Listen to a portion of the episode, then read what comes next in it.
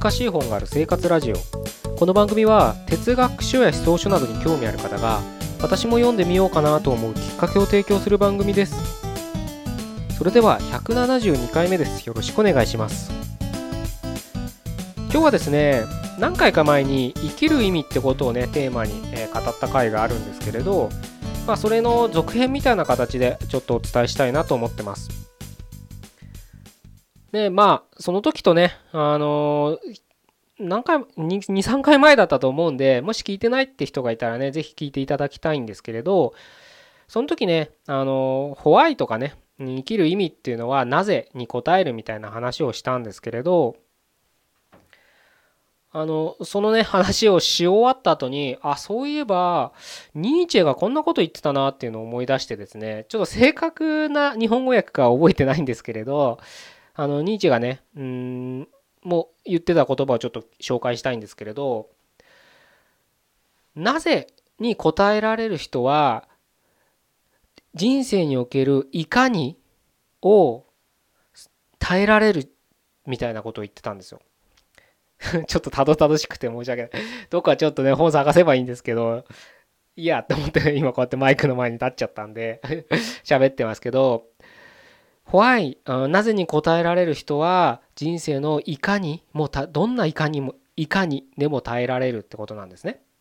でなぜっていうのは、まあ、前々回ぐらいに話したその生きる意味を問うってことなんですけれどそれをだから生きる意味を問うってことはそれその人なりの答えを持ってるってことなんですね生きる意味っていうのはホワイっていうのはねだからそういったものを持ってる人は人生のいかなるいかににも耐えられるそのいかにっていうのがうんちょっと日本語だといまいちピンとこないかもしれないんで、まあ、僕なりにちょっと訳しちゃいますけれど多分これはね How だと思うんですよ英語で言う。どのようにみたいな。もっとね分かりやすく言うと多少の嫌なことはどんな嫌多少な？嫌なこととか不幸なことっていうのは人生で絶対起きるわけじゃないですか。それが自分の責任じゃないことも他人が起こしたような不幸を被ることもよくあるのが人生です。でもそういったものに耐えられるって言ってるんですニーチは。つまり生きる意味を持ってる人は愚痴を言わないみたいなことなんですよ。まあ言ってもいいのかもしれないんですけどそういったことに耐えられるってことなんですよね。なぜ思ってる人は人生のいかにに耐えられる。本当にその通りだなって僕は思っていてですね。あのサラリーマンやってる時にまあ自分の同僚とか先輩とかねよく見てて特に先輩かな。あの30代ちょっと入った頃とかってやっぱりキャリアも積んできて会社の中でもある程度の責任がどんどん上がっていくわけじゃないですか。それこそ役職とかね、うん、主査とか主任みたいな肩書きがついて早い人だったらそのチームリーダーとかね係長とかもしかしたら課長とかになってるかもしれないですよね。そういった役職がつくとやっぱりそれなりの責任があって上からも下からもあとはお客様からもいろんな無理難題を言われるわけですよ。そんな中で旗から見ててほんと辛そうなことをやらされてる人っていうかいっぱいいるわけです。てかそんな人ばっかですよね。で 旗から見ちゃうから他人事ですけどよく仕事してんなでその先輩とかはねやっぱり愚痴がすごいわけですよ多いんです。もうみんもう愚痴も言うしあとね体もう疲れてる顔が体もで本当人生疲弊しまくってるんです。まあそういう大人を見てああはなりたくないなって思う少年少女が多いとは思うんですけどでも現実そういう人がほとんどなわけですね。で僕もそれを同じ会社だったり取引先の会社だったりで見てて無責任ねそんな嫌だったらやめちゃえばいいじゃんってずっと思ってたんですよ。でも彼らはやめられないんです。でそれはね一つはやっぱりその家族がいるとか家のローンがあるとかね。そういった理由がほとんどで結局そのまま流されて生きていくんだろうななんてその、まあ、僕は20代でしたから思ってたわけですよ。でもねそのニーチェの言葉をねに触れた時にあ違うんだなっていうふうに思ったんです。彼らは多分ね気づいてはないんですよ。でもきちんと自分の中で生きる意味ニーチェで言う「なぜ」に答えてるんですよ。答えるものを持ってるんですだから仕事が辛かろうが人間関係が嫌だろうが彼らは仕事を続けてるんだなっていうふうに思えるんです今は。で彼らのその生きる意味って何だって言ったら多くはやっぱり家族なんですね。ほとんどの人はやっぱり結婚してましたからそのぐらいの年齢になってると。まあ、してない人ももちろんいましたからねいましたけど大体は結婚してた。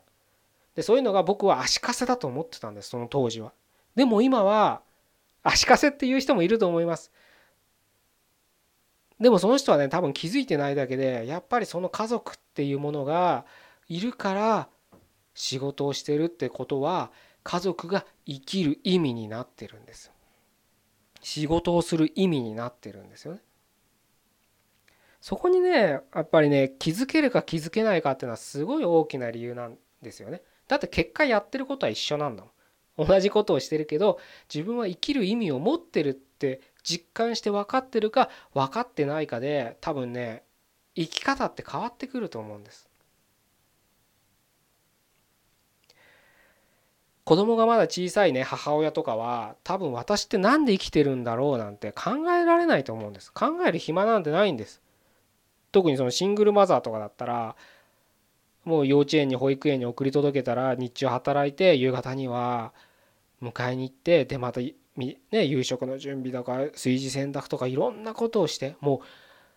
本当に一日があっという間に過ぎていくはずなんです。そういう人はそんな状況にいる人は生きる意味とかって考えられないですよね。なんで生きてんだろうなんて。そんな暇ないですよ。まさに子供たちが自分の生きる意味になってるからそういで、まあ、時間もないっていうのもあるから考えられないんですけどふと子供が育巣だった時にあれ私の人生何だったんだろうって考えちゃう人が多いって聞きますよね。まあ実際僕の知り合いもいますよそういう人が。やっぱりそれは生きる意味がなくなった時まあ要するに暇になったからそういったことを考えてしまうんですよ。前々回何回か前にこのこういった話をした時にみんな大なり小なり考えたことあるでしょうみたいな話をしましたけどその考えた時って大体が暇な時なんですよ。じゃあずっと考えてる僕は誰なんだっつったらずっと暇なんでしょうね。そんな感じでねなってしまいますけれどでも多分そうなんです本当に生きる意味があったら見つけてたらホワイに答えられたら多少のねハウには耐えられるんです。ホワイがないホワイがないとハウに打ちのめされてもう会社行きたくねえとかもう人と会いたくねえ家でずっとゲームしてた方がいいみたいになってしまうんです。そういう人が多いですよね今はね。いいのか悪いのかそういう時代のせいにしちゃいけないと思うんですけどねやっぱりそういうある意味うん、豊かになりすぎた結果なのかもしれないですけどね。あの夜と霧のフランクルがね、うん、これもちょっとうる覚え今パッと思いついたんですけど彼も何か言ってましたねあのロゴセラピーで有名な人ですけれど、うん、人間とはそういった何かね、えー、目的を求める意志があるから人間っていうのは生きていられるんだみたいなことを言ってるたはずなんですよ。彼はあの第二次世界大戦の時にね彼ユダヤ人ですからナチスに捕らえられてあのアウシュビッツに入れられたその僕らじゃねあの本を読んですごい体験をしたんだなっていうのは分かるんですけど本当に実体験をした人のね気持ちっていうのはやっぱり100%は理解できないですけれどその人が書いた本を読むとそんな過酷な状況でも希望がある。それを意志って言ってましたけどね彼は。人間の意志があると生きられる。逆にその意志がないとみんな死んでくっていうことを書いてありましたね。その意思っていうのは多くはこのクリスマスが過ぎたら戦争が終わって私は家族と会えるんだみたいなことです。それが生きる目的なんです。そういった意思をね自分が持つ持ってるか持ってないかで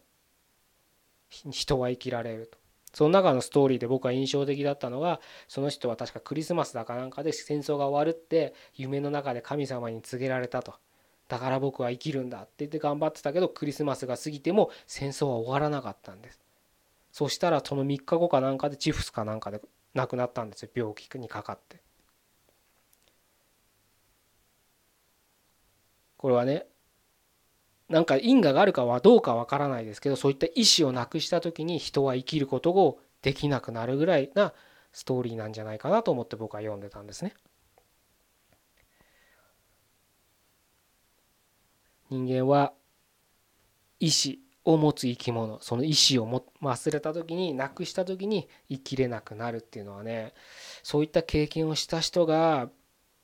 言う言葉だからすごく僕の中では残ってる言葉なんですよね。なのでその前々回まあ何回か前に話した時も言いましたけど僕らは結果生きてるわけですから自分が気づいてないだけで何かしらの意思を持ってるんですよ。なので少し楽天的にねあなんか生きてんだから俺も生きる目的自分の中で持ってんだなただそれが今自分じゃよく分かんないだけだなみたいな楽天的に捉えてあのー、もう僕はいいと思ってます。そのぐらいの気持ちでいった方がいいんじゃないかなと。悩むのも時には大切ですけれど難しい問題ですからこれは。で難しい問題だからこそ自分で決めちゃっていいことでもあるんですよ。うん。家族のためでもいいですし家族がいなかったらなんだろうな筋トレのためとかでもいいと思うんですよ僕は。ただ一つ言えるのはお金のためとかねうん何か大きな家に住みたいからとかなんかそういったね物欲とかって、うん、よくそう言われる定時な欲求に対してはあんまり最初はいいかもしれない原動力になるからそれは全然否定はしないけどそれがじゃあ生きる目的になるかって言われたら僕はならないと思ってます。それは僕個人の経験からもそうですし周りを見渡してもねお金がねほんと羨ましいぐらい持ってる人たちが自分の手で自殺をしたりし,、ま、したりよくわからない犯罪を起こしたりしてますよね。理解できないようなことを。つまりお金ってとかねそういった何か定時な欲求っていうのはやはり人間の生きる目的にはなりえないんじゃないかなというふうに推察できますよね。